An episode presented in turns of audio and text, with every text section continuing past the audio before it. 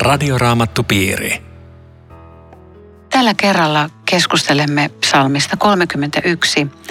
Kanssani ovat Riitta Lemmetyinen ja Eero Junkkaala. Minä olen Aino Viitanen, tekniikasta vastaa Aku Lundström. Psalmi 31 on otsikoitu Herraan minä turvaan. Luen siitä kuusi ensimmäistä jaetta. Laulun johtajalle Daavidin psalmi. Herra, sinun minä turvaan. Älä milloinkaan hylkää minua. Sinä olet vanhurskas, pelasta minut. Kuule minua, riennä avukseni. Ole minulle kallio, jonka suojaan saan paeta, vuori linna, johon minut pelastat. Sinä olet minun kallioni ja pakopaikkani. Sinä johdatat ja ohjaat minua, sillä sinä olet minun Jumalani.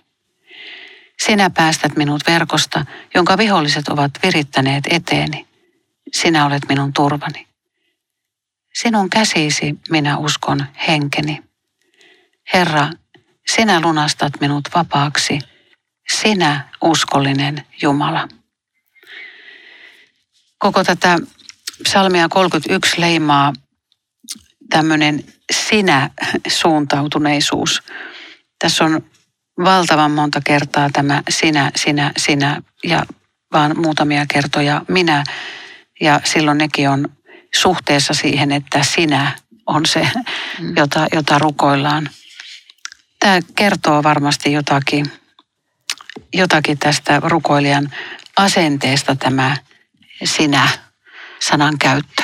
Ja varmasti siis hän, hän tuntee Jumalan. Siinä on henkilökohtainen suhde siinä rukoilijan ja Jumalan välissä, koska joku, joka ei Jumalaa tunne, niin joutuu turvautumaan tämmöisiin abstrakteihin käsitteisiin, että joku jumaluus tai korkein tai luoja tai muu. Ja abstraktein käsitteen on vaikea rukoilla. Se ei tunnu turvalliselta ollenkaan, epävarmalta. Joo, tähän psalmiin riittyy sellainen jännä historiallinen konteksti, että kun toi Ukrainan sota oli syttynyt, niin jossain vaiheessa luin jostakin, että Ukrainan kristit sanovat, että nyt pitäisi lukea psalmia 31.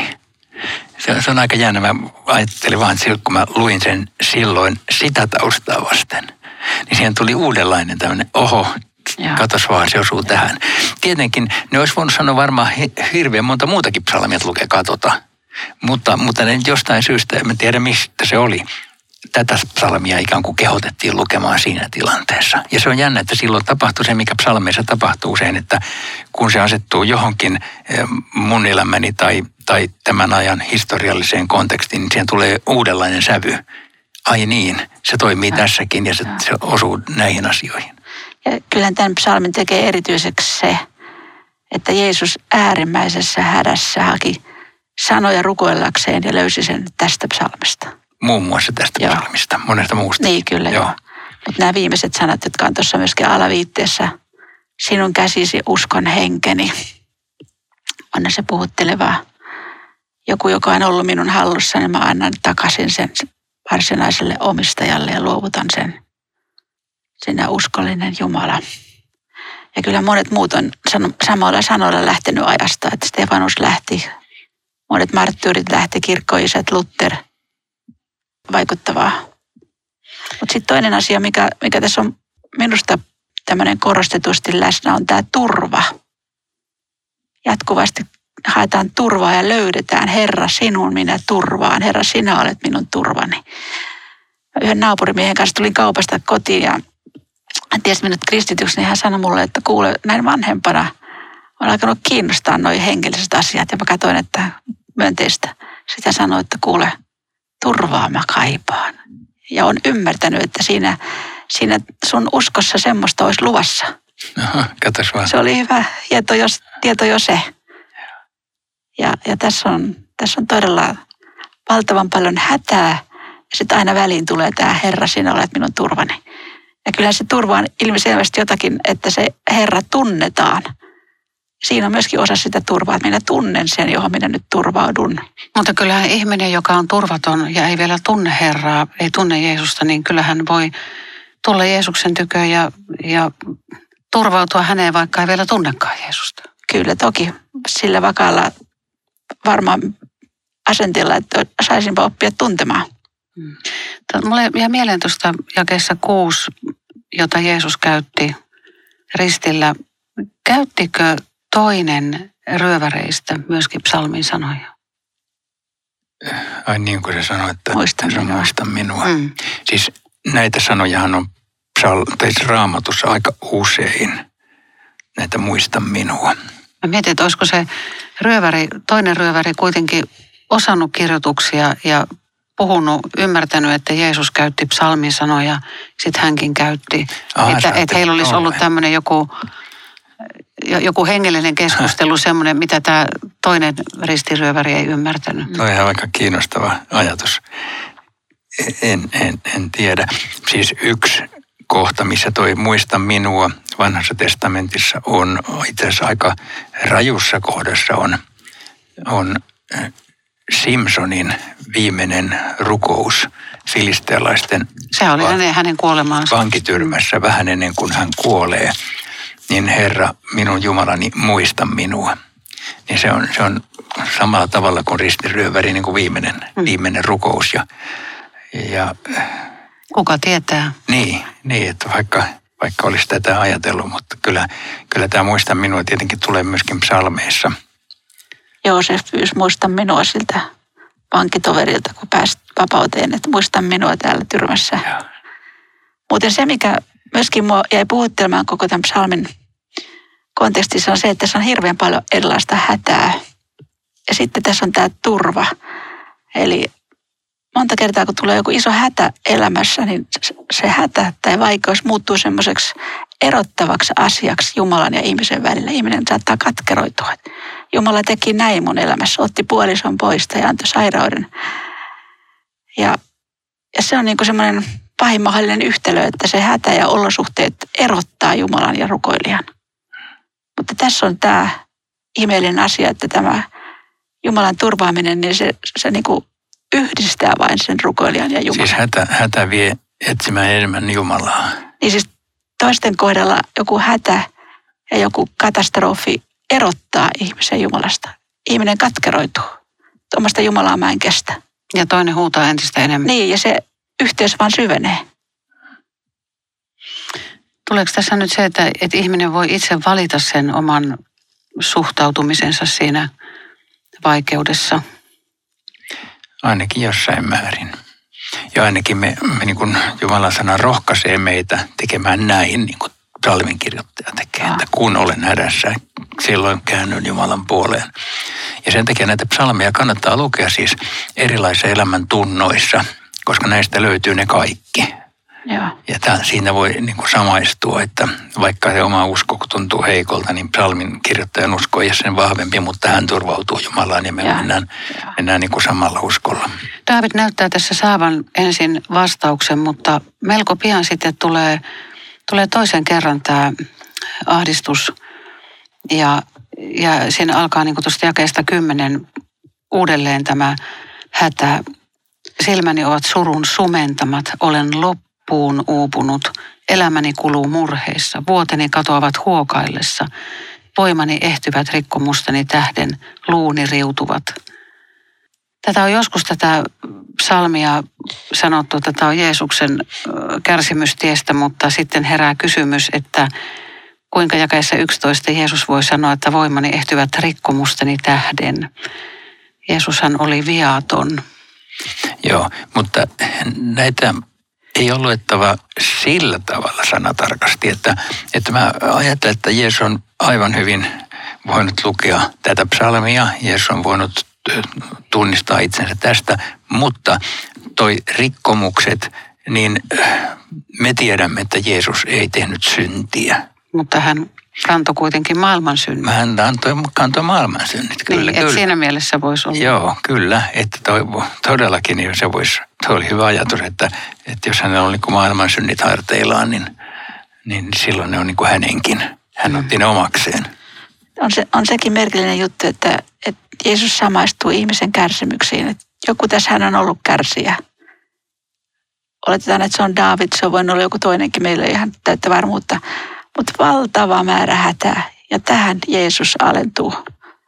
ja ottaa sen omakseen ja sanoo, että minäkin kärsin tästä. Tämä on niin merkillinen juttu, että tätä ei niin kuin ihmisjärki pysty ymmärtämään koko tätä kuviota. Että me vaan ihmetellään tätä meille annettua Jumalan sanaa, mistä me saadaan riittävä tieto pelastumisesta ja me ihmetellään täällä niin kuin lastulaineilla tätä elämää ja katsotaan, miten aika virtaa ohi ja, ja. Ihmetellään tätä Jumalan suunnitelmaa, mutta ei me päästä niin kuin sen syvemmälle tässä. Ei. Mutta se, mikä tässä tulee myöskin vastaan se, että kyllähän David, niin kuningas kuin olikin, niin on valtavasti joutunut elämässä aikana kärsimään vuodesta toiseen. Että ei todellakaan mikään semmoinen elämä jossakin Buckinghamin palatsissa, että kaukana siitä tässä on, no ei siellä, on vihollisia. Ei helppoa ole. mutta on vihollisia, on, on omaa hätää, on perheen hätää. Murhauhka päällä vähän Joo. väliä ja Tuossa jakeessa 17 tämä jatkuu tämä ahdistuksen kuvaus, mutta mä kiinnitin huomiota tässä, että katso jälleen palvelijasi puoleen. Mikä teidän mielestä kristitty on suhteessa Jumalaan? Onko hän palvelija, orja, työtoveri, ystävä, lapsi, sisko tai veli? Mikä kristitty on suhteessa Jeesukseen ja, ja Jumalaan? suunnilleen kaikkea tota, mitä sä kuvasit. ja riippuu vähän niin kuin mistä näkökulmasta sitä katsoo, että, että kyllä jopa puhutaan työtoveruudesta, siis uudesta testamentissakin Jumalan työtovereina. Voiko sanoa, että joku on Jumalan ystävä? Kyllä varmasti voi sanoa. Kyllä varmasti voi sanoa. Ja se on varmaan elämän eri aikoina eri puolet tästä korostuu, jos, jos noita ajattelee, että Jumalan lapseus toisaalta on sitten se, joka, joka voi olla joskus äärettömän tärkeä, että mä olen, mä olen Jumalan lapsi. Mutta ennen kuin jätetään tämä pätkä taaksemme, niin voisi vielä palata tuohon jakeeseen viisi. Sinä päästät minut verkosta, jonka viholliset ovat virittäneet eteeni. Silloinhan oli tapana, eikä se vieläkään ole varmaan ihan pois se tapa, että lintuja pyydystettiin silleen, että pantiin verkkoja, joita oli hirveän vaikea erottaa ja nyt David kokee, että, että hänellä on semmoisia ihmisiä elämässä, jotka ovelasti laittaa verkon, niin sitten ne häipyy jonnekin taka-alalle, ettei niitä edes näe. Että jätti niin sen kysymyksen, että onko meillä jotakin pyydystäjiä, jotka saa meidät verkkoon. Vääränlainen oppi tai opettaja voi olla tämmöinen hyvin tehokas verkko. Sitten verkosta tuli myöskin se mieleen, mitä mä lauloin, kun mä olin päässyt luostarista ulos. Yksi hengellinen laulu oli musta aivan ihana. Paula on rikki ja lintu on poissa, nyt minä riemulla laulaa nyt saan. Se tulee tästä kuvasta, tästä verkosta, kun ne linnut tätä syöksy siihen verkkoon. Paula on rikki ja lintu on poissa. Nyt minä riemulla laulaan nyt saan. Niin, se on kuvannut sitä vapautta, mikä se niin, se on se vapaus. lakihenkisestä kristillisyydestä irti, joo. Ja sitten sekin on täällä vielä oppina, että minä kavahdan niitä ja seitsemän, joiden Jumalana on turhuus ja harha. Eli tämä kertonee sen, mitä Luther usein painotti, että kyllä jokaisella ihmisellä joku Jumala on. Jos ei se ole kolmiyhteinen Jumala, niin sitten se on oma tekoinen tai oma ehtoinen, mutta joku kaikilla on. Joo, nämä on aika kiinnostavat jumaluudet. Turhuus ja harha. siis kukaan ei sano, että mun, mun Jumalani on turhuus tai harha, ei. mutta, mutta me voidaan tehdä tämmöinen arvio, ei. että, että näin se menee. Tämä on Radioraamattu Piiri. Ohjelman tarjoaa Suomen raamattuopisto. www.radioraamattupiiri.fi Jatkamme psalmin 31 tutkimista Riitta Lemmetyisen ja Eero Junkkalan kanssa. Minä olen Aino Viitanen. Luen jakeesta 13 jakeeseen 18. Minut on unohdettu kuin olisin kuollut. Minut on hylätty kuin särkynyt ruukku. Kuulen kuinka ihmiset panettelevat minua. Kauhu saartaa minut, kun vihamieheni liittoutuvat minua vastaan ja punovat juonia henkeni menoksi. Mutta minä turvaan sinuun, Herra, ja sanon, sinä olet minun Jumalani. Sinun kädessäsi ovat elämäni päivät. Älä jätä minua vihollisteni ja vainojeni armoille. Katso jälleen palvelijasi puoleen, sinä armollinen Jumala, auta minua. Herra, sinua minä huudan avuksi, älä hylkää minua. Kohdatkoon onnettomuus jumalattomia, vaienna heidät ja syökset tuonelaan. Tämä jää 13 se muistuttaa siitä hengellisestä laulusta. Olen särkynyt saviruukku, pala palalta murtui pois. Mä luin tämmöisen hyvin lohdullisen ajatuksen Lutterilta tähän, tähän jakeeseen, kun hän sanoi, että, että Raamatussa on paljon uskon esikuvia ja meillä on hebrealaiskirja 11, jossa niitä on oikein listalla laitettu. Mutta sitten hän pysäytti miettimään, että myöskin tämmöisen esikuvan Jumala on meille laittanut psalmin 31.13. Olen unohdettu kuin olisin kuollut, nyt on hylätty kuin särkynyt ruukku. Koska muuten ilman tämmöistä esikuvaa me oltaisiin niin, kuin niin lähellä sanomaan, että mä olen ainut, joka on rikkonut niin syvästi, että Jumala on mut hyljännyt. Ja hän ei välitä minusta enää mitään. Mä olen kuin särkynyt ruukku, ei minusta ole mihinkään. Ja tämmöinen esikuva on tallennettu meitä varten, jotta me rohkaistuisimme uskomaan, että myöskin me olemme Jumalalle rakkaita. Hän ei koskaan meitä hylkää. Musta tässä oli upea sielunhoidollinen kommentti. Oli. Ja sitten jos tämänkin lukee Jeesuksen rukouksena, niin kuin tätä psalmia voi lukea, niin jo, jopa Jeesus on kokenut tämän. Olen unohdettu kuin olisin kuollut. Minut on hylä, hylätty kuin särkynyt ruukku. Siis kyllä varmaan se Jumalani, Jumalani, miksi minut hylkäsit kokemus, niin vertautuu tähän. Sitten tuossa jakeessa 15 se alkaa sanoilla, mutta minä turvaan sinun.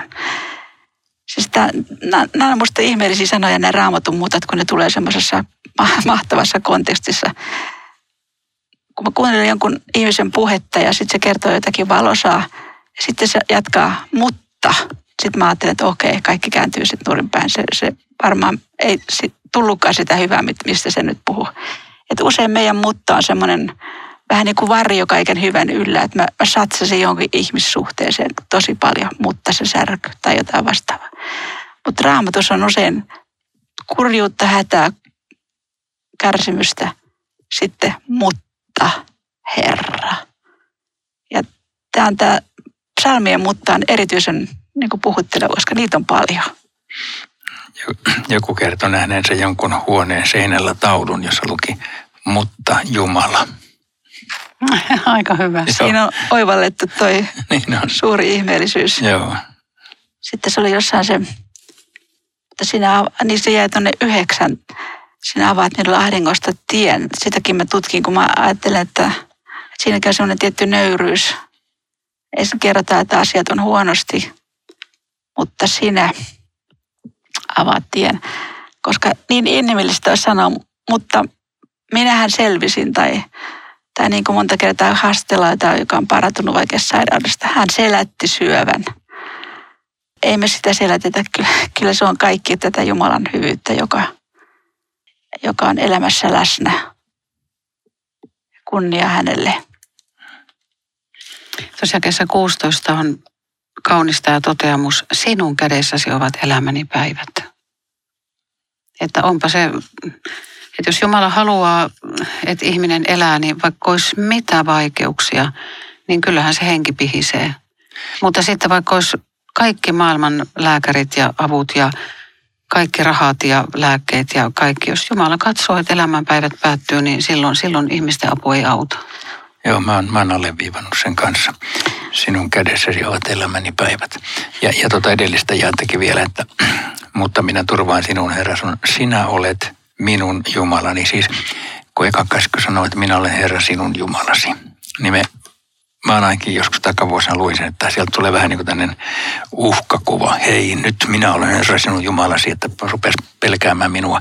Mutta ei se olekaan sitä, vaan se että minä olen Herra sinun Jumalasi. Ja se on, se on tässä myös.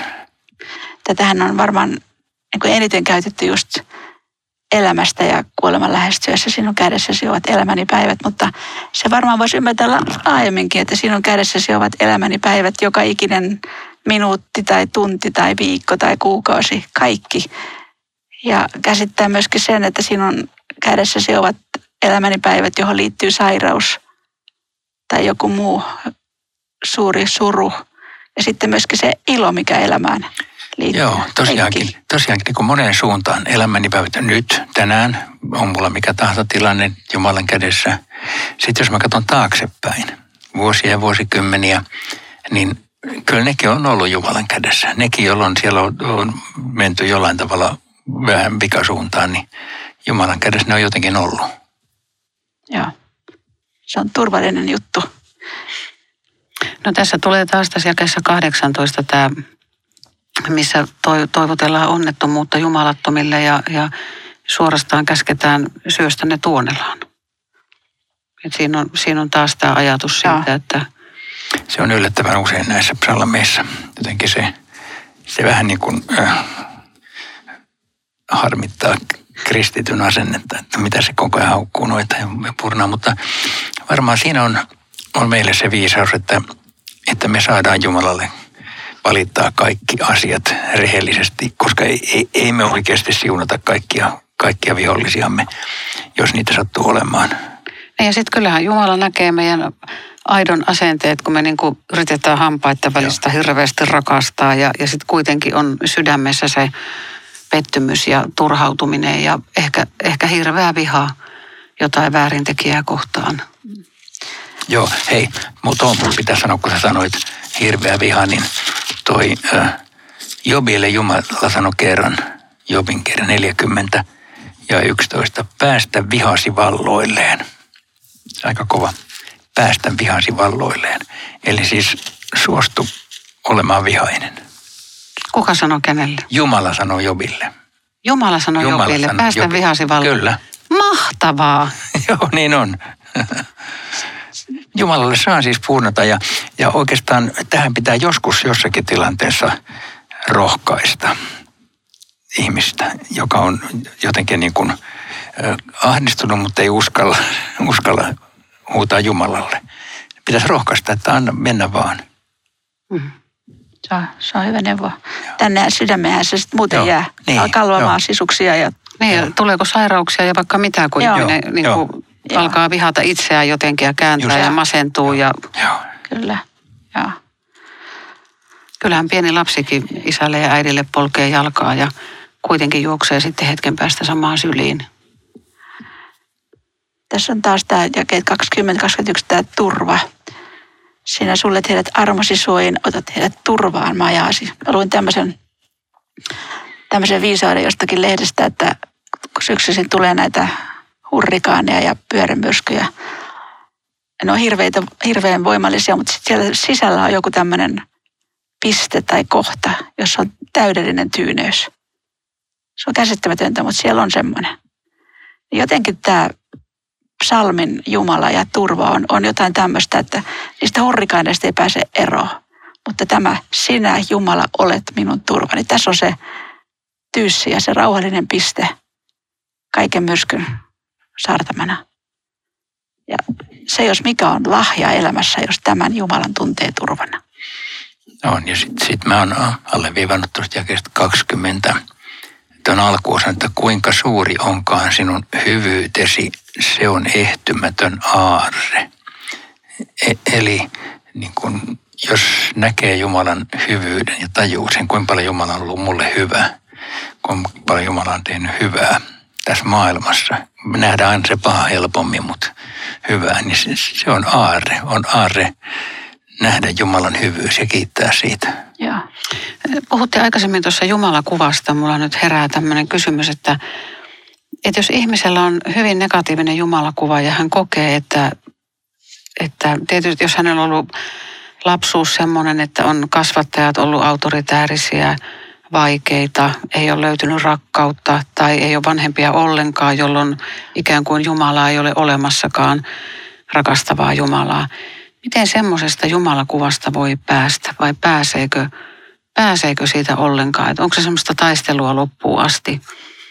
Että miten, miten semmoisella vaikealla Jumalakuvalla varustettu ihminen voi löytää armollisen Jumalakuvan? lukemalla psalmeja. Ei se, ei se helposti tapahdu, mutta sä, sä setit hyvän kysymyksen. Mutta ajattelen, että jossain määrin sitä korjaa nimenomaan Jumalan sanan lukeminen – koska sieltä sen, sen niin kuin oikean jumalakuvan löytää. Tosin helposti käy niinkin, että sen lukee sen vääristyneen jumalakuvan läpi tätä tekstiä. Jolloin sieltä lukee löytyy, vaan se viha, niin, sieltä ju, nousee vaan se viha ja joo. Joo, sieltä löytää vain sen jumalakuvan. Ja silloin tämmöiselle ihmiselle pitäisi ikään kuin alleviivata niitä kohtia. Riitta, sulla on ollut lakihenkinen jumalakuva. Miten sä oot löytänyt armollisen jumalakuvan? Joo, mä olen todella tehnyt tätä valtavasti sielun työtä, että miten mä tuommoisen lohdullisen jumalakuvan löydän. Ja mä löysin sen, mä todella löysin sen sillä lailla, että, että Jeesus sanoo itse, että joka on nähnyt minut, on nähnyt isän. Tämä oli mulle semmoinen aika kääntetekevä jae. Mä rupesin lukemaan evankeliumia vain sillä silmällä, miten Jeesus käyttäytyy syntistä kurjaa kohtaan. Tämä on yhtä kuin Jumalan käytös. Ja se vapautti mut täysin Jeesuksen olemus, sanat, teot, asenteet. Jos Jumala on ton näköinen, mä pääsen vapaaksi. Kuka voisi väittää, että, että mä oon väärillä jäljillä, jos mä tätä kysymystä tällä lailla yritän hahmottaa, ei kukaan. Joka on nähnyt minut, on nähnyt isän. Piste. Tuleeko sulle kuitenkin joskus semmoisia tarkastuksen paikkoja, että pitääkö se paikkansa? Siis perkelehän osaa valtavasti erilaisia temppuja saadakseen ihmisen ahtaalle, totta kai. Mutta sitten pitää palata taas tähän, tähän sanaan, jota me täällä tutkitaan ja joka meitä itseämme kovasti myös siunaa. Radioraamattu piiri. Kiitos ystävät paljon jälleen mukana olosta ja, ja siitä, että jaksatte tutkia meidän kanssa yhdessä raamatun sanaa. Nyt me lopetamme psalmien tutkimisen tähän psalmiin 31 tällä kertaa ja jatkamme kesän ja loppuvuoden Matteuksen evankeliumin luvuilla. Ja sitten ensi vuoden alusta palaamme Mooseksen kirjan alkulukuihin. Riitta, rukoiletko tähän loppuun? Herra, me ollaan sanattomia sinun valtavan hyvyytesi edessä. Armahdit meitä ja tätä maailmaa lähettämällä rakkaasi luoksemme. Jotta hän kertoisi, millainen Jumala meillä on.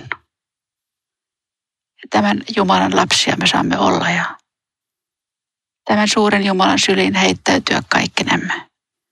Myös niiden painavien taakkojen, surujen, murheiden, sairauksien kerran, jota meillä on. Ja ennen kaikkea kiitämme sinua syntien anteeksi antamuksesta ja kodistamme taivaassa. Aamen. Kiitos ystävät. Palataan jälleen viikon kuluttua. Hei hei. Radioraamattupiiri. www.radioraamattupiiri.fi